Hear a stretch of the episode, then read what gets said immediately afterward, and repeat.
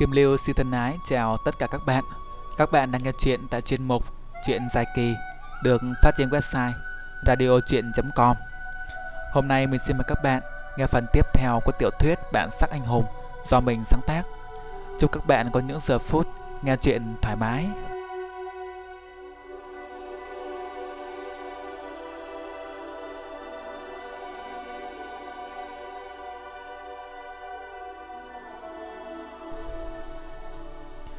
Bên trong cái sân bọn nhóc lèn vào, không khí mát mẻ, tương đối sạch sẽ và thoáng đãng.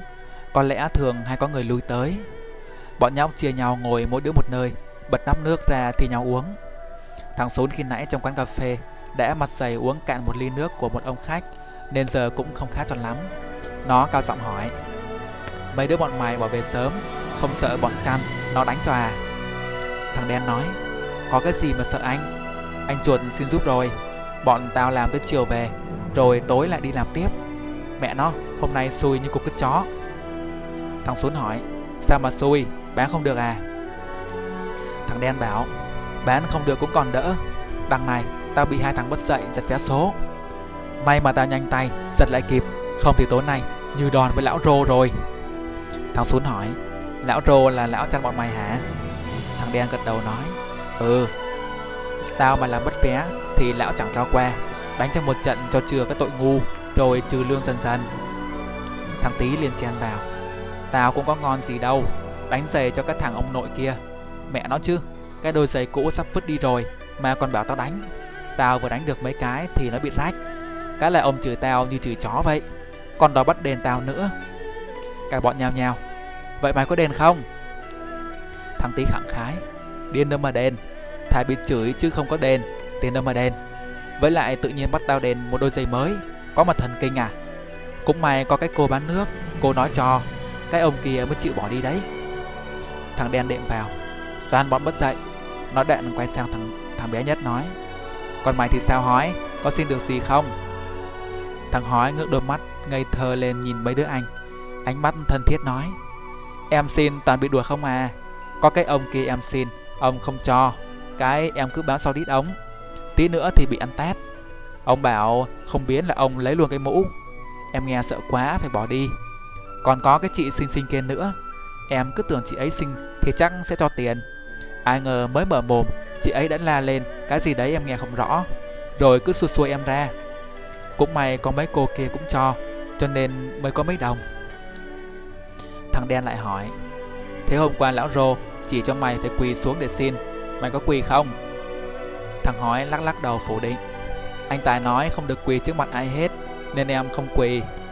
Thằng đen nói Ừ mà nó cũng phải. Anh Tài bảo vậy thì phải nghe lời. Nói đoạn nó lại quay sang hỏi chuyện với đứa khác. Cả đám từng đứa cứ nhao nhao thuật chuyện, Không khí nhất thời rộn rã. Sau cùng thằng Xuân nói, Này bọn mày, Hôm qua anh Long dạy cái chiêu gì ấy nhỉ? Tao quên mất rồi. Thằng Cuội, vốn là đứa lanh lợi nhất liền nói, cái đấy gọi là phong thủ anh long bảo từ từ sẽ dạy hết cho bọn mình thập nhị quyền thủ học xong cái đấy là khỏi sợ mấy thằng su côn ưa bắt nạt con nít ngoài đường rồi. Nói đoạn nó liền nhảy xuống sân, hai tay hồi quyền xuống mạ bộ siết cơ nói, để tao làm lại cho tụi mày coi nè. Nói xong tay đang từ thế thủ phóng ra một quyền, chân chuyển cung bộ, cứ thế nhịp nhàng diễn lại trọn bộ bài phong thủ một trong 12 thế quyền căn bản của võ công huỳnh gia. Bọn con nít vỗ tay rầm rập khen hay. Cả đám chỉ có mỗi thằng cuội là sáng dạ hơn cả. Khó mấy, nó chỉ học một lần là nhớ. Những đứa còn lại thuộc được chiều thứ nhất thì quên chiều thứ hai. Được chiều thứ hai thì quên chiều thứ ba. Lúc đó bèn rối rít tập lại. Cả đám lại nhào nhào lên một chập nữa. Giữa lúc đó thì nghe có tiếng quát. Bọn chúng mày cút hết cho tao. Tiếng quát vừa to, vừa vang, vừa lạ, làm cả bọn nhóc giật nảy mình. Trông ra thì có bốn kẻ không biết từ đâu mới xuất hiện, tướng tá to lớn, mặt mày ra vẻ dữ tợn. Tên đi đầu đội một cái mũ lưỡi chai quay ngược ra sau, mặc cái áo sơ mi có lẽ là màu trắng, nhưng vì đã quá cũ nên ngã sang màu vàng. Hai cái cúc trên cùng, vô tình mà cũng như hữu ý, đã bung ra để lộ phần ngực nửa lạc nửa mỡ ra ngoài. Chính hắn là kẻ vừa lên tiếng, Ba tên đứng đằng sau, ăn mặc cũng tương tự, mặt mày bụi bặm, nhưng nhìn chung đều lứa tuổi thiếu niên, chừng năm 10 năm 16. Riêng thằng đầu sỏ có lẽ lớn hơn, chắc 17 hay 18 gì đấy. Bọn thằng cuội ngơ ngác nhìn nhau, rồi lại nhìn những kẻ lạ mới tới, nhất thời chưa hiểu chuyện gì xảy ra. Tên kia lúc đó liền nhắc lại. Tao bảo là mấy đứa thằng nhóc tụi mày biến hết. Từ nay chỗ này là của tao, cấm thằng nào được mò tới. Thằng đen lớn nhất bọn đứng ra đối đáp. Bọn tôi tới trước, ông là ai mà đòi đuổi? Tên kia vốn tự tin với vẻ ngoài bặm trợn của mình thì chỉ cần dọa một câu là bọn con nít ranh sẽ khiếp vía mà bỏ chạy. Không ngờ thằng đen lại ngang nhiên trả lời như thế khiến hắn không khỏi ngạc nhiên. Bèn nói Á cái thằng này nhóc con mà láo gớm Muốn biết tao là ai à Nói đoạn giờ giờ đắm đấm lên Mày biết rồi là hối hận đấy Nhưng thôi để cho chúng mày được rõ, Tao cũng xin tự giới thiệu. Tao là Phong, Ai cũng gọi là Phong báo hết. Giờ thì có biến đi không thì báo. Đám nhóc nhìn nhau bàn bạc, Thằng cuội nhỏ tiếng nói. Bọn mình tám đứa, Bọn nó tuy to nhưng cũng chỉ có bốn đứa. Hôm nay mà bị đuổi Thì chỗ này về sau không thể đến được nữa. Bọn mày tính sao? Thằng Sún gằn giọng nói. Chơi luôn. Mấy đứa khác đều gật đầu nhất trí. Duy có thằng hói nhỏ nhất. Thì nói, Mấy anh, nhớ che cho em nghe. Thằng đen sau khi hội ý, liền ngang nhiên đáp, Giờ không đi thì sao? Tên tự xưng là phong báo Vừa nghe thì trợn mắt nói, Mẹ bọn mày, Không ăn đập thì không sợ. Nói xong liền bước lên, Định túm đầu thằng nhóc Mà bợp ta cho mấy cái. Thằng đen thấy cái dáng hộ pháp của phong báo Thì chân cũng đã hơi run. Khi thế khi nãy tan biến đi đâu sạch, Đứng chết chân một chỗ. Nhưng cánh tay của phong báo còn chưa kịp nuống vào đầu của nó, Thì dưới bụng hắn đã nhói lên một cơn đau điếng. Thì ra là thằng cuội đứng phía sau Đã chủ động xông lên, Sút vào bụng hắn. Thằng nhóc ra đòn bất ngờ nên đắc thủ, Lớn tiếng bảo, Bọn mày đừng sợ, Đập chết bà bọn nó đi. Vừa nói xong, Lại vùng cước Sút cho phong báo một cái nữa. Phong báo khi nãy Là do thiếu đề phòng nên mới bị trúng đòn, Lần này sao dễ dàng được vậy? Hắn liền thòng tay xuống, Chụp luôn lấy cái chân nhỏ xíu của thằng cuội đang đá tới. Toàn quăng nó sang một bên. Nhưng thằng cuội thân thủ linh hoạt.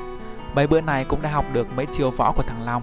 Chân vừa bị túm, Đã mượn nực nhảy bổng lên. Từ trên không Giáng thẳng một đấm vào giữa mắt trái phong báo. Phong báo đau quá, rú lên một tiếng re về sau. Những tên đi cùng, thấy đại ca lâm trận thất thủ, Tức thì sắn tay áo xông lên. Đám nhóc thấy thằng cuội liều lĩnh thì tinh thần cũng hăng hái hẳn lên. Liền hò hét nhảy vào hỗn chiến với đám to con. Tám đứa nhóc bầu lấy ba thằng lớn Vùng tay múa chân đánh nhau loạn xạ. Tiếng huỵch huỵch, tiếng la oai oái Tiếng quát tháo, chửi bới cũng vang lên không ngớt. Tưởng như đánh nhau thì ít mà chửi nhau thì nhiều. Cả hai bên đều là trẻ bụi đời Cách ăn nói đã nói Cách ăn nói đã nhiễm rất nặng từ dân đường phố. Không có cái từ tục tiểu nào là không nói ra được. Phòng báo xoa xoa con mắt trái đang sưng húp, Mặt đỏ bừng bừng. Hắn từ phụ, cũng có chút võ nghệ, Xưa nay chưa bị mất mặt như thế bao giờ. Lại bị một thằng con nít đấm cho tím cả mắt. Lửa giận của hắn lúc đó đã bốc lên tới đầu, Tóc tai dựng đứng, Mục quang bắn thẳng vào thằng cuội đang đánh nhau hàng máu nhất. Nghiến răng nghiến lợi mấy cái, Rồi nhảy thẳng vào vòng chiến. Hắn một tay túm đầu thằng hít, Một tay gạt thằng xuống Chớp mắt đã quăng hai đứa ra xa. Rồi hồng hộc đúng cổ thằng quậy lên. Vận sức bợp tai liền mấy phát như trời giáng. Đám nhóc xét cho cùng Vẫn chỉ là con nít, Kịch chiến với ba tên kia Vốn đã yếu thế, Bị đập cho te tua. Nhưng miễn cưỡng thì vẫn có thể cầm cự rằng có được. Đến khi phong báo bước vào Thì cục diện thắng thua lập tức được định. Từng đứa từng đứa một Bị đánh cho dạt cả vào một góc sân. Thằng quậy bị ăn hai cái tát nảy lửa của phong báo, Mắt nổ đom đóm. Đầu óc quay cuồng, Không rõ chuyện gì nữa. Chỉ thấy toàn thân bị nhấc bồng khỏi mặt đất. Chưa kịp định thần, Thì đã nghe tiếng nghiến răng ken két, Sổ ra một câu tục tĩu rồi nói. Con bà nhà mày, Rượu nhẹ đách uống, Lại muốn uống rượu mạnh. Để hôm nay tao lấy tạm hai cái răng trước cảnh cáo. Bữa sau còn thấy tụ tập ở đây, Thì tao đập cho gãy chân. Nói rồi là vận sức, Tát tài lia lịa. Thằng cuội như con mèo bị chịt cổ, Không sao kháng cự được. Ba tên đàn em của phong báo ẩu đả với đám nhóc Cũng bị sức môi bầm mặt Đang sẵn điên máu Thấy đại ca xả giận lên người thằng cuội Thì cũng muốn học theo Liền quắc mắt nhìn vào những đứa còn lại đang túm tụm ở góc tường. Đám nhóc thấy thằng quậy rơi vào tay phong báo thì sợ hãi thì ít mà tức giận thì nhiều. Chúng thấy đồng bọn bị hành hạ như vậy, lửa giận cũng bốc lên, mím môi mím lợi, chảy cả máu. Nhưng sức không địch lại, nhất thời không biết làm sao. Bỗng thằng tí níu níu tay thằng đen rồi chỉ xuống dưới đất. Thằng đen lập tức hiểu ý quát lớn, ném chiếc con bà bọn nó đi. Căn nhà này vốn bị bỏ hoang, nhiều bức tường đã bị đổ nát. Trên sân vương vãi rất nhiều gạch đá. Đám nhóc lợi dụng điều đó, hùa nhau nhặt đá, ném xối xả vào bốn tên kia. Tất nhiên là tránh để không trúng thằng quậy. Đánh nhau thì tám đứa địch bốn không lại, nhưng ném đá thế này thì số đông lập tức áp đảo, gạch đá bay rào rào hết đợt nọ đến đợt kia. Bốn tên kia làm sao ngờ được lũ nhóc nghĩ ra trò này. Chúng vô cùng hoảng hốt, cuống cuồng vung tay lên che chắn trước mặt, không kịp phản công. Nhưng cự ly giữa hai bên rất gần, che chắn thế nào cũng bị ném cho toát cả máu, phải liên tục thối lui. Thằng đen vừa ném vừa nhắc nhở, không được ngừng tay, coi chừng bọn nó ném lại. Phòng báo tay đang bận giữ thằng quậy, bất ngờ bị tấn công, làm sao kịp né tránh. Chớp mắt đã ăn mấy cục đá vào mặt, mắt hoa cả lên, vội buông thằng quậy ra mà lùi lại. Thằng quậy vừa thoát, liền nhịn đau nhập hội ngay với đồng bọn đang gia tăng sức công kích. Bốn tên bị ném cho lui hẳn về góc tường phía bên kia. Bỗng nghe phong báo gầm lên. Chúng mày nhịn đau, ném lại bọn nó. Đám đàn em vốn đang hoảng loạn, nghe thấy đại ca ra chỉ thị, liền lấy lại tinh thần, lập tức nhặt đá phản công. Thằng Sún khi đó mới nói, chạy thôi bọn mày, địch không nại chúng nó đâu. Nói xong thì đám nhóc hô hào, vượt tường chạy ra ngoài đường, thoáng một cái đã mất hút. phòng báo đầu tóc cả máu, ánh mắt sôi sùng sục, gằn giọng quát. Tao mà không đập chết từng thằng thì đếch phải là người nữa. Đám nhóc chạy một mạch về nhà, không ngoái đầu lại. Tới nơi đứa nào đứa nấy thở hồng hộc như trâu, mặt mũi sưng vù tím tái, đầu tóc bơm sờm. Vốn đã bẩn thỉu, giờ lại càng tả tơi. Riêng thằng quậy là nặng đòn nhất, bị ăn liền mười mấy cái tát của tên hộ phép phong báo. Giờ khuôn mặt đã sưng vù sưng véo, đỏ như một quả gấc. Trông đến tội nghiệp. Thằng đen vừa thở vừa chửi. Bỏ mẹ mấy thằng chó. Nói mà không to con thì tao đập chết cha chúng nó. Thằng chọc cũng tiếp lời. Bắt nạt con nít, đúng bọn mất dạy. Cứ thế mỗi đứa một cầu, nhốn nháo hết cả lên. Đang lúc chửi hăng máu thì bỗng nghe có tiếng nói. Mấy đứa làm gì mà ăn tục nói bậy ghê vậy? Tiếng nói vừa dứt, cả đám nhóc im bặt, không dám mở mồm thêm một câu nào nữa. Thằng Sún khẽ khẽ nói, anh Tài đến, anh đã dặn bọn mình không được nói chuyện tục tiếu nữa. Quả nhiên thằng Long với võ tài xuất hiện. Vừa nhìn thấy thảm trạng của đám nhóc, võ tài hỏi ngay, cái gì vậy này? À đánh mấy đứa, có chuyện gì? Thằng Long đã chống xe xuống bước tới, lập tức văng ra một câu tục tiễu nói, đứa nào đánh? Võ tài liền nhắc, dặn bọn nhóc không được nói tục chửi bậy, mà mày cứ mở mồm ra là chửi vậy. Thằng Long lập tức sửa lại, đúng rồi, không được chửi bậy. Này, thằng nào đánh mấy đứa ra lông lỗ này, mau nói anh nghe, để anh đi xử nó cho. Bọn nhóc thấy thằng Long đã đứng ra bảo kê thì mạnh dạn hẳn lên, lập tức nhào nhào thuật chuyện, nhưng tám đứa tám cái mồm, mỗi đứa nói một phách, không đứa nào nghe đứa nào, khiến cho thằng lăng với võ tài nghe mà nhức hết cả đầu, không hiểu đầu đuôi ra sao. Cuối cùng võ tài quát, im lặng, im lặng coi. Bọn nhóc đang nói sung, liền nuốt ngay chữ vào bụng mà im tiếng. Võ tài lại tiếp, mấy đứa nói lung tung quá, anh không hiểu. Quậy, em kể lại đầu đuôi coi. Thằng quậy được chỉ định, liền đem việc đã xảy ra thuật lại một lượt, lời lẽ rõ ràng, ý tứ mạch lạc, tuy còn bé nhưng nói năng đâu ra đấy. Võ Tài vừa nghe vừa gật gù, còn thằng Long thì càng nghe mặt càng đỏ. Chưa đợi thằng quậy kết thúc câu chuyện đã đập bàn quát lớn. Bỏ mẹ mấy cái thằng mất dạy, lại dám bắt nạt cả đệ tử của tao. Ngày mai dẫn anh ra đấy hỏi tội bọn nó. Đám nhóc thấy thằng Long khi thấy hừng hực thì mừng rỡ ra mặt, lại nhao nhao lên, tưởng như chỉ muốn xuất phát đến ngay căn nhà hoang đó. Nhưng võ tài lại ổn định trật tự rồi nói, Mấy đứa có biết mấy thằng đó là bọn nào không? Thằng quậy đáp, Nó chỉ tự xưng là phong báo, Bọn em chưa thấy bao giờ Căn nhà hoang đấy là chỗ bọn em vẫn hay tụ tập chơi đùa, Không biết sao tự dưng nó đến đuổi đi Võ Tài lại hỏi, Căn nhà hoang đó ở xa không? Thằng quậy đáp, Ở trong một con hẻm vắng, Rất ít thấy người qua lại, Cũng chẳng biết của ai Bọn em chơi ở đấy cả năm rồi mà cũng chưa từng thấy ai đến. Võ Tài gật đầu rồi nói, Bọn nó dám ra tay đánh mấy đứa, Ngày mai anh với anh Long sẽ tới hỏi tội nó, Rồi đòi lại cái chỗ đấy cho. Nhưng trước hết anh phải nhắc lại, Mấy đứa một lần nữa, Con nít không được chửi tục nói bậy, Mấy đứa nghe rõ chưa? Võ Tài tuy không nói lớn nhưng mà nghiêm, Bọn nhóc vốn rất sợ nó, Chỉ còn biết cúi đầu vâng lời. Nó nhìn thương thế của mấy đứa mà lắc đầu lo lắng. Bèn chạy đi mua oxy già Bông băng, băng keo cá nhân Về sơ cứu cho cả bọn. Ngoài thằng quậy khuôn mặt biến dạng Bắt mũi sưng húp Thì số còn lại cơ bản cũng không có gì đáng ngại. Thằng Long vừa thoa thuốc lên mặt thằng quậy Vừa suýt xoa. Cái bọn khốn kiếp Đi đánh một thằng nhóc ra nông nỗi thế này Đúng là đáng chết. Thằng Xuân tuy đau Nhưng như nhưng sực nhớ ra điều gì đó liền nói. Anh Tài hứa mấy bữa nữa Dắt bọn em đi ăn tiệc. Nhớ đó nhé. Đám nhóc lại nhao nhao nhắc nhở. Võ Tài sực nhớ ra chuyện này Bèn cười nói. Được rồi, được rồi, anh nhớ rồi. Hôm đấy hai đứa Hai đứa anh dẫn bọn em đi ăn một bữa no nê. Đám nhóc vốn là con nít ngây thơ Quên cả đau đớn lẫn việc đánh nhau. Vỗ tay reo hò. Bỗng thằng Tài nhớ ra một chuyện gì đó rồi nói. Phải rồi, từ hôm nay Ngoài chuyện học chữ anh sẽ dạy mấy đứa một môn võ luôn. Tập môn này xong Thì chỉ cần mấy đứa biết đoàn kết lại. Dù có gặp bốn tên to xác như hôm nay Cũng không cần phải sợ. Đám nhóc lại vỗ tay hoàn hồ. Thằng cuội má sưng húp cũng ráng hỏi, Anh Tài dạy bọn em chiêu gì thế? Thằng Long cũng quay sang thắc mắc, Mày định dạy gì cho bọn nhóc à? Võ Tài xoa xoa tay nói, Dạy trận pháp. Trong võ công của bản phái Có một trận pháp gọi là bát thú quần ma. Môn này không khó lắm Vừa vặn lại có 8 đứa nhỏ Vừa đúng về số lượng để tập. Thằng Long kiến thức về võ học thua xa võ tài Chưa nghe qua cái tên này bao giờ Bèn nói.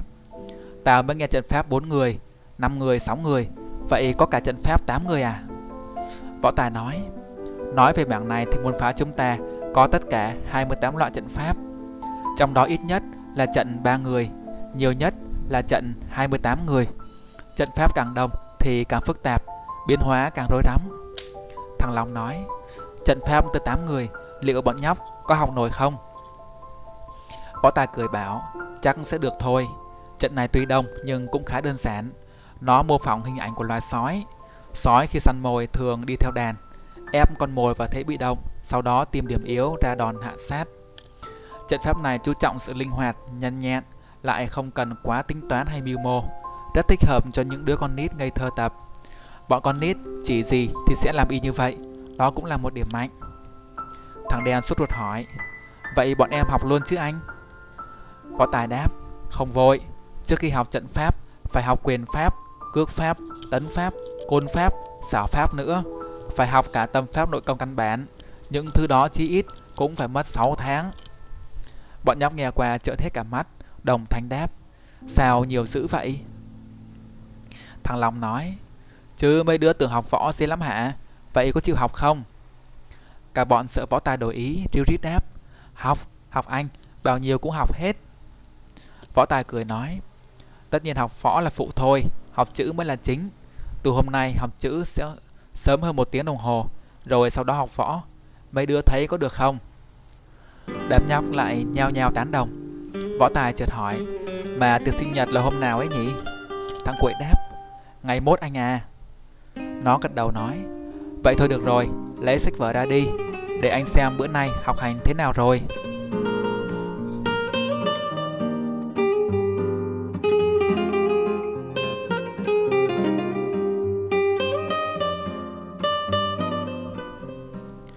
Đám nhóc theo lời võ tài, Lục tục chạy đi lô sách vở Ra rồi chỉnh đốn vị trí học tập.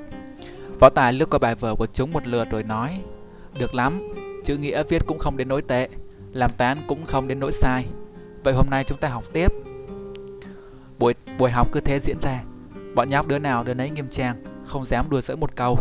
Khác hẳn tác phong hàng ngày học với thằng Long. Học thì ít mà chơi thì nhiều. Đến lúc mặt trời đã xa hẳn xuống phía tây Thì chúng mới được xếp sách vở cất đi. Thằng đen nhắc ngay Giờ mình học võ chứ anh? Võ Tài nói Được rồi, ra sân hết cả đi. Đám nhóc xài ra chậm trễ Kéo nhau chạy tót ngay ra bãi đất trước nhà. Căn nhà này vốn là một nhà ổ chuột Nằm ven một con kênh ngoại thành. Phía trước là con kênh nước đen xì Bèo bọt mọc xanh cả mặt nước Hòa lẫn với màu trắng, vàng, xanh, đỏ Của vô số những thứ rác rưởi trên kênh. Biến mặt kênh thành một bức tranh với tông màu tán loạn Nhìn nhức hết cả mắt. Bên kia con kênh là thành phố Cao ốc xa hoa trắng lệ. Trung quanh nơi đây cũng có rất nhiều khu nhà ổ chuột khác. Lúc này đương buổi chiều Thiên hạ tụ tập ven sông mò cua bắt ếch Câu cá, cắt rau Khung cảnh khá nhộn nhịp. Bọn nhau không đợi bảo Đã xếp thành hai hàng Nghiêm trang, thẳng tắp. Võ Tài bước ra phía trước Trịnh trọng nói Mấy bữa nay anh Long đã dạy quyền pháp Học được bao nhiêu rồi? Thằng quậy đáp Học được ba quyền Phong thủ, phục thủ và tán thủ Võ Tài gật đầu rồi tiếp Tốt, vậy hôm nay anh nhắc lại mấy đứa một lượt Để biết chúng ta sẽ học thế nào. Võ công chúng ta học là thuộc môn phái Huỳnh Gia Nhớ chưa? Đám nhóc đồng thanh nói Nhớ. Võ Tài lại tiếp Đã tập võ công của Huỳnh Gia Thì là đệ tử của Huỳnh Gia. Hôm nay anh lấy thân phận là tứ đại đệ tử của, của phái Nhận mấy đứa làm sư đệ. Trước hết phải nhớ kỹ 6 môn quy của môn phái. Đứa nào dám sai tức khắc bị trục xuất. 6 điều đó là Thứ nhất, tôn sư trọng đạo. Thứ hai, trung dân ái quốc. Thứ ba, huynh đệ tương thân. Nó đang định nói tiếp Thì thấy ánh mắt ngơ ngác của bọn trẻ. Sực hiểu ra là bọn chúng còn quá bé Lại học hành chẳng được bao nhiêu. Nói tôn sư trọng đạo Gì gì đó sao bọn nó hiểu? Bèn đổi sang cách nói phổ thông mà tiếp. Thứ nhất là tôn kính sư phụ và nghe theo những gì sư phụ dạy bảo. Thứ hai là phải yêu nước. Thứ ba là huynh đệ trong môn phái phải thương yêu giúp đỡ lẫn nhau. Thứ tư là đối xử với người khác cũng phải thương yêu hòa thuận, tuyệt đối không được kiếm chuyện gây sự đánh nhau với người ta. Thứ năm là không được làm việc xấu và cuối cùng thấy việc tốt phải làm. Mấy đứa nhớ kỹ chưa? Lần này không nghe thấy bọn nhóc đáp mạnh dạn như lúc nãy. Đứa thì rụt rụt rè rè, đứa thì lắm ngay lắm ngóng. Võ Tài bèn hỏi Sao có ý kiến gì hả? Võ Tài vốn cũng biết đem những buồn quy này nhất thời bắt bọn nhóc phải tuân thủ, kẻ cũng hơi cứng ngắc. Và lý thuyết, nhưng đó là quy định của môn phái. Mỗi lần nhận đệ tử mới đều phải đem ra đọc một lượt. Thằng quậy đáp, già quá, bọn em không nhớ hết được. Anh nhắc lại đi.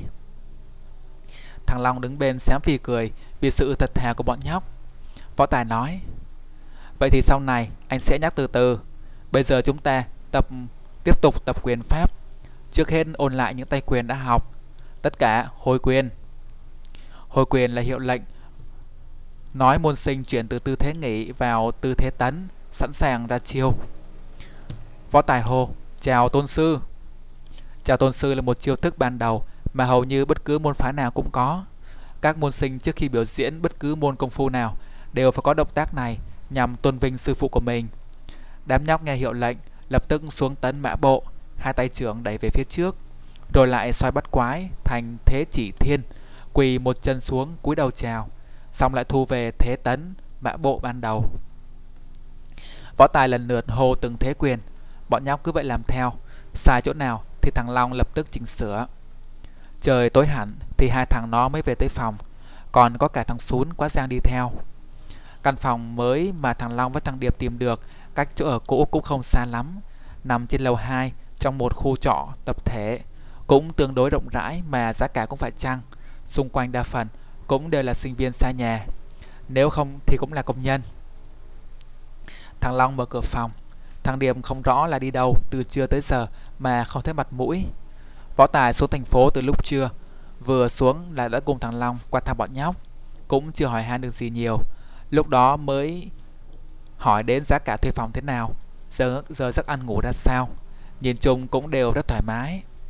Thằng Long bảo, phòng này có một con bé bạn học của tao giới thiệu đấy, nó ở ngay trên lầu 3 kia kìa. Võ Tài nói, con bé bạn học của mày á, bữa nay còn biết tán gái cơ đấy. Thằng Long nhăn mặt, giỡn, tao đào hoa cỡ này, mày còn không rõ à? Phải rồi, mày đào hoa tới độ hoa rụng sạch luôn, là biết cỡ nào rồi. Thằng Long bèn chọc lại Tao sao được như mày Một lúc hốt hai em xinh tươi có Tài thắc mắc. Hai em xinh tươi, nào ông nội? Còn bày đặt chối nữa Là Trang Nhi với con bé Hoa Mai, Hoa Đào gì đấy. Tao thấy nó cũng mê tít mày rồi. Võ Tài nghe nhắc tới Hoa Mai, Trong lòng cũng cảm thấy hơi ngại, Bèn lảng sang chuyện khác. Thằng Điệp đi đâu từ trưa tới giờ Mà không thấy? Nó đi học, Rồi tập văn nghệ luôn thì phải. Mấy bữa nữa là 20 tháng 11 rồi. Võ Tài nghe nhắc tới 20 tháng 11 Mới sực nhớ. Mấy hôm nay nghỉ ở dưới quê Mà mấy đứa trong lớp cứ gọi điện réo lên đi tập văn nghệ. Nghĩ tới mai lên lớp thế nào cũng bị bọn nó cuồn cho, Cũng thấy mệt. Nó lại hỏi, Tụi mày nghe ngóng được tin tức gì của ông Sáu không? Thằng Long đáp, Chẳng thấy động tĩnh gì cả. Bọn tao qua bên phòng trọ cũ dọn dẹp đồ đạc Thì chẳng còn thấy ai nữa. Đồ đạc thì nằm ngổn ngang, Nhưng cũng may vì là không mất mát cái gì. Cái lab của tao với cái đàn của thằng Điệp vẫn còn nguyên. Không thì bỏ mẹ rồi. Võ Tài nói, Kiểu gì cũng phải tìm hiểu xem lão Sáu Giờ sống chết thế nào. Không thì khó mà ăn nói với Trang Nhi lắm. Thằng Nong nói, Trang là bạn gái của mày, Chứ có phải bạn gái của tao đâu Mà khó ăn nói. Võ Tài cự, Mày nói vậy mà cũng nói được à? Thằng Long bật cười ha hả bảo, Đùa tí thôi, Đương nhiên là phải dốc hết sức điều tra rồi. Nhưng mày bảo, Giờ tìm hiểu cách nào đây? Một tí manh mối cũng không có. Lão Sáu nếu còn sống, Chắc đây đã tìm cách thông báo cho chúng ta. Đằng này chẳng thấy tăm hơi đâu, Chỉ sợ. Võ Tài nói, Đừng có nói gỡ, Lão ta hơi bị khôn ngoan, Không dễ ló mặt ra đâu. Cứ đợi xem sao, Tao tin là lão đã thoát được. Vừa nói chuyện, Hai đứa vừa mở bốn hộp cơm mua trên đường ra ngồi ăn. Thằng Sún thấy cơm sườn Thì sáng bừng cả mắt, Ăn ngấu nghiến. Thằng Long vừa ăn, vừa hỏi chuyện ở nhà. Đang ăn thì nghe có tiếng gõ cửa. Thằng Long tiện bồm hỏi, Ai đấy? Nghe tiếng một ông già đáp, Là lão đây, Thằng Sún có đấy không? Thì ra là lão ăn mày tới tìm thằng Sún. Lão cũng mấy lần dẫn thằng bé tới đây Nên cũng biết được chỗ. Võ Tài mở cửa cho lão vào, Nhân tiện còn một hộp cơm mua cho thằng Điệp, Liền xã giao mời lão dùng. Ai ngờ lão ta cũng chẳng chút khách sáo, Đón lấy hộp cơm Mở ra ăn luôn. Thằng Long hỏi thăm Bữa nay làm ăn thế nào bác? Lão than vãn, Ế ẩm lắm, Đi suốt ngày mà cũng chẳng kiếm được bao nhiêu. Lấy đóng thuế hàng thì không còn tiền ăn, Mà lấy đi ăn thì không còn tiền đóng thuế hàng. Khó xử vô cùng. Thằng Long vốn vẫn quen với cái giọng điệu than vãn của lão, Cũng chẳng để ý nói. Thầy lão vẫn còn sống khỏe đấy thôi. Lão nói thì lão đây cũng phải gắng hết cái thân già này ra mà sống chứ. Còn nuôi thằng cháu nữa. Mà nói tới cũng buồn thật. Lão không hiểu con người ngày nay Nó là cái giống gì. Thấy một lão ăn mày, già sắp chết, Với một thằng bé tí teo, Tới xin mà đứa nào đứa nấy, Mặt cứ trơ ra như đá, Nhất là bọn thanh niên. Chúng nó xem đám ăn mày này, Y như súc vật, Thấy thì tránh như tránh tà, Chẳng có tí thương xót gì cả. Đúng là tình người, Chắc bị chó nó gặm hết con mẹ nó rồi. Lão gặp tiếp một miếng sườn, Rồi lại tiếp. Ta đi nhiều biết rộng. Thằng Long nghe câu này Thì xém phi cả cơm ra ngoài. Tự thấy xã hội ngày nay nhiễu nhương vô cùng. Đồng ý là con người thời nào cũng thế, Cũng là một đám ích kỷ tham lam mà thôi. Nhưng chuẩn mực đạo đức mỗi thời lại mỗi khác. Càng về sau thì lại càng bị hạ thấp, Càng bị biến dạng. Chuẩn mực đạo đức mà bị hạ thấp Thì tự nhiên con người cũng trở nên xấu xa. Xã hội cũng trở nên đều rã cá chớn hơn. Con người đối với con người Càng lúc càng chẳng ra làm sao. Khổ cái là họ cho như thế là bình thường. Cái gì làm riết nó thành quen. Quen quá thành chuyện bình thường. Cái xấu cũng thế mà cái tốt cũng vậy. Bây giờ thì những thứ thối nát trong xã hội này Đã là chuyện bình thường rồi, Và người ta tự nhiên cũng chấp nhận nó. Người ta đề phòng cái xấu, Chứ chẳng hề có ý định tiêu diệt cái xấu. Mà không hiểu sao Đám ăn mày bọn ta lại bị đồng nghĩa với cái xấu Nên ai cũng lánh xa. Đúng thật là hết chỗ nói. Nhớ lúc trước ta còn là đường chủ Đi một ngày, đi một bước có người thưa Đi hai bước có người chào. Chỉ tiếc thế sự chuyển rời Phượng Hoàng gãy cánh Đành phải chịu làm kiếp quạ đen. Võ Tài đang ăn Mà thấy lão ta lời tuôn ra như suối Cũng phải khựng lại. Lão già này lôi đầu ra lăm chữ thế không biết. Thằng Long thì cũng biết lão là kẻ ưa nói một khi đã mở miệng Thì bất kể người khác có nghe hay không Cũng cứ phải nói Bèn vội vàng chặn lời não Bác này, mấy bữa nữa bọn cháu dắt thằng xuống đi ăn cái tiệc sinh nhật gì đấy của tên Lưu Bạch Phong. Bác có thích thì đi luôn cho vui. Nó nói vậy, trong đầu thầm nghĩ chắc lão già này đến 9 phần là gật đầu lia lịa đồng ý. Ai ngờ lão ta lắc đầu quầy quậy nói ấy chết, cái đấy không được, nguy hiểm lắm. Thằng Long nói có cái gì mà nguy hiểm, năm nào mà chả có. Làm nghề này của bác dễ gì được đi ăn tiệc, lại là đại tiệc linh đình nữa đấy. Lão già tỏ ra bí hiểm nói Ta nói không đi được là không đi được Có biến đấy Võ Tài thấy sắc mặt lão già Trông không giống như đang hù dọa Bèn hỏi Bác nghe ngóng được chuyện gì à Thằng xuống bộ sung Tai của ông em đi đến đâu cũng để ý nghe lung tung Lão ăn mày khi đó đã chén hết hộp cơm Cả bịch canh cũng cạn sạch. Bèn ngồi xếp bằng trên nền nhà Thở dài không nói gì. Thằng Long sốt ruột hỏi Ơ cái bác này Rốt cuộc là có chuyện gì? Thằng Tài thì hiểu ý Liền rót ngay cho lão một cốc nước. Lão hài lòng đón lấy uống một ngụp, Xúc miệng ục ục rồi nuốt luôn vào bụng. Đặt cốc nước xuống rồi mới nói Ta nắm được một tin tuyệt mật Thanh Long bàng sẽ đại náo bữa tiệc sinh nhật đó Để bắt cóc đứa con gái duy nhất của bang chủ Liên Hoa Bang. Cả thằng Long và Võ Tài nghe qua đều há hốc mồm kinh ngạc. Thằng Long nói, Cái tin này, Lão nghe được ở đâu vậy? Đừng có mà nói bừa nhé.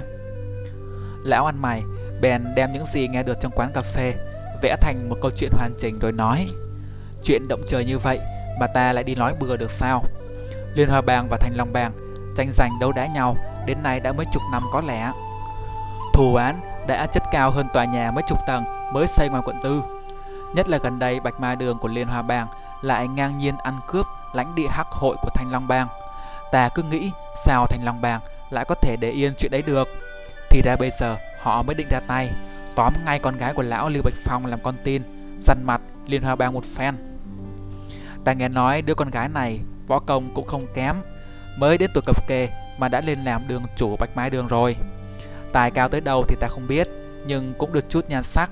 Trận đại náo bắt người này lại do tứ bất tử Là bốn đại cao thủ thuộc hàng nhất đẳng trong Thanh Long Bang Đích thần thống lĩnh Đích thần thống lĩnh lô hội cùng với bốn hội khác bên địa long đường, quận Bình Thạnh, sông trận. Khỏi nói cũng biết đánh nhau to cỡ nào. Ta nằm mơ cũng không ngờ là tên điên tùng kia lại có cái gan to như vậy. Bắt cóc ái nữ của Liêu Bạch Phong là đã ép hai bên vào thế chiến tranh rồi. Ta nghĩ không chắc không đơn giản, chỉ để giành mặt chuyện Bạch Mai Đường ăn cướp hắc hội. Phía đằng sau nhất định còn có một âm mưu to lớn khác. Ta còn nắm được tin tức sắp tới tại Long An sẽ xảy ra một đại sự cực lớn, lôi kéo cả hai bang hội lớn nhất nước này tới. Chỉ tiếc là ta không biết đại sự đó rốt cuộc là gì, nhưng chắc hẳn kế hoạch bắt cóc con tin lần này liên quan tới chuyện đó. Lão nói tới đó thì ngừng lại, tợp một ngụm nước lớn cạn sạch ly nước, rồi mới tiếp. Vậy ta mới bảo các người đừng có mò tới đấy thì hơn. Đến lúc đấy quần hùng loạn ẩu, đào thường không có mắt, chỉ sợ rước họa vào người thì khốn. Thôi, ở nhà cho nó lành. Võ Tài nghe chuyện mà cảm thấy bàng hoàng hết cả người. Bèn rót cho lão thêm một cốc nước nữa rồi hỏi. Chuyện này bác nghe được ở đâu thế? Lão già không muốn khai thật sự thật là nghe lỏm được hai tên côn đồ trong lô hội nói chuyện với nhau trong quán cà phê. Sợ thế sẽ làm mất uy danh của mình. Bèn ra vẻ bí mật nói. Cái này các người không cần biết. Chỉ cần biết rằng nguồn tin của ta rất đáng tin cậy. Thằng Sun bỗng lên tiếng, Là ông em nghe được trong mấy quán cà phê đấy Trước đây nghe được chuyện như vậy, Ông đều kể với em, Bắt em phải ngồi nghe Lão già tức đỏ mặt quát, Á, cái thằng nhóc này, Lâu rồi chưa bị ăn đòn Nên không biết trên dưới là gì nữa Để lát nữa về, Ta chịu cho một trận Thằng Sún nghe lão xoẹ Thì hoảng sợ liền núp sau lưng thằng Long. Võ Tài biết chuyện Lại đâm ra khó nghĩ vô cùng. Nếu những gì lão ăn mày nói là sự thật, Vậy thì Hoa Mai rõ ràng là đang gặp nguy hiểm. Nó lên làm gì đây? Có giúp nàng hay không? Nhưng nàng là ai cơ chứ? Nàng là con gái của Hồng Hoa bang chủ Lưu Bạch Phong, Danh tiếng lẫy lừng. Khó hơn hết là nhà nó và nhà nàng Lại đang ở thế đối địch, Một mất một còn. Đi giúp nàng chẳng phải cũng là giúp kẻ thù sao? Nhưng nàng lại là bạn của nó. Nó cũng tự xem là bạn thân. Nàng vô tội trong tất cả mọi chuyện này. Nàng chỉ là một cô gái 18 chưa hiểu chuyện mà thôi. Nếu mình bỏ mặc nàng, Thật chẳng phải quá ích kỷ sao? Thằng Long thấy thằng bạn thân cứ được cả mặt ra Thì bèn đập đập mấy cái nói. Chúng ta à, làm gì mà cứ ngơ ra như con lật đật thế? Võ Tài giật mình đáp. Không có gì. Đang nghĩ coi chuyện này, Rốt cuộc là thế nào? Thằng Long nói, Còn thế nào nữa? Cơ hội quá đẹp. Chuẩn bị mà đi làm anh hùng cứu mỹ nhân đi thôi. Chẳng lẽ mày định để người đẹp như Hoa Mai Rơi vào tay cái đám lô hội thô lỗ à? Tao thấy tởm nhất là cái tên Tùng Trột Tự xưng là độc nhãn môn chủ đấy. Nhất định không phải hạng tử tế đâu. Lão ăn mày hoảng hốt nói, Mấy cậu nói lung tung cái gì vậy? Tôi kể ra là để nhắc các cậu tránh cái chỗ thị phi đó ra. Mấy cậu lại muốn đâm đầu vào à? Thật là trẻ tuổi nông nổi, Không biết tốt xấu là gì nữa. Để ta nhắc lại mấy cậu Một nguyên tắc sống nhá. Người không vì mình, Trời chú đất diệt. Thế hai cậu đã nghĩ tới bọn tứ bất tử đó chưa? Liệu có địch nổi một tên trong bọn chúng không? Đấy là chưa kể hàng trăm tên côn đồ tháp tùng đi theo. Dính vào, Có mẹ bị loạn đao phanh thây. Thằng Long biết lão đã mở mồm Thì khó mà dừng lại được, Vội chặn lại. Bố bớt nói dùm con mấy lời cái. Tốt xấu thế nào thì cứ phải để xem thế nào đã. Võ Tài ngẫm nghĩ, thấy lời não nói cũng chẳng sai. Dù có muốn cứu người, thì dựa vào sức hai thằng. Cộng với thằng Điệp nữa cũng không nổi. Cách duy nhất là phải báo cho Liên Hoa Bang biết. Nhưng làm vậy, chẳng phải là đi lo chuyện thiên hạ sao? Chẳng lẽ là đi giúp cho kẻ thù? Võ Tài nhất thời khó xử. Thằng Long thấy vẻ mặt Võ Tài khó coi, Cũng biết là nó đang không biết phải làm sao. Cuối cùng nghĩ ra gì đấy bèn nói, Cái này cũng không khó, Nếu mày muốn giúp người đẹp Thì cứ tới đó rồi dắt nàng trốn đến một nơi an toàn là được rồi. Thằng nào đến trước được trước, Chỉ cần mày ra tay trước bọn Thành Long Bang là được thôi. Mấy lời của thằng Long làm võ tà tỉnh ngộ. Nó tự trách mình Sao cái việc đơn giản vậy mà cũng không nghĩ ra. Thật là đụng chuyện thì lưu lẫn hết cả. Lão ăn mày lúc đó vẫn còn đang ráng lại nhải, Khuyên mấy đứa nó đừng đi. Cuối cùng lão nói, Thôi thì hai cậu muốn đi, Ta cũng chẳng cản làm gì cho mỏi mồm. Nhưng không được dẫn thằng xuống đi. Lão đây có mỗi nó là thằng cháu đích tôn. Hương hỏa dòng họ sau này, Còn trông cả vào nó. Thằng xuống lập tức phản đối, Không, Anh Long với anh Tài đi, Thì con cũng đi. Có cái gì đâu mà sợ chứ. Lão già mắng thằng nhóc Còn nít biết cái gì mà nói? Tao bảo ở nhà thì ở nhà. Nhưng thằng xuống nhất định không chịu. Định cương với lão già. Võ Tài vội nhắc Xuống không được hỗn.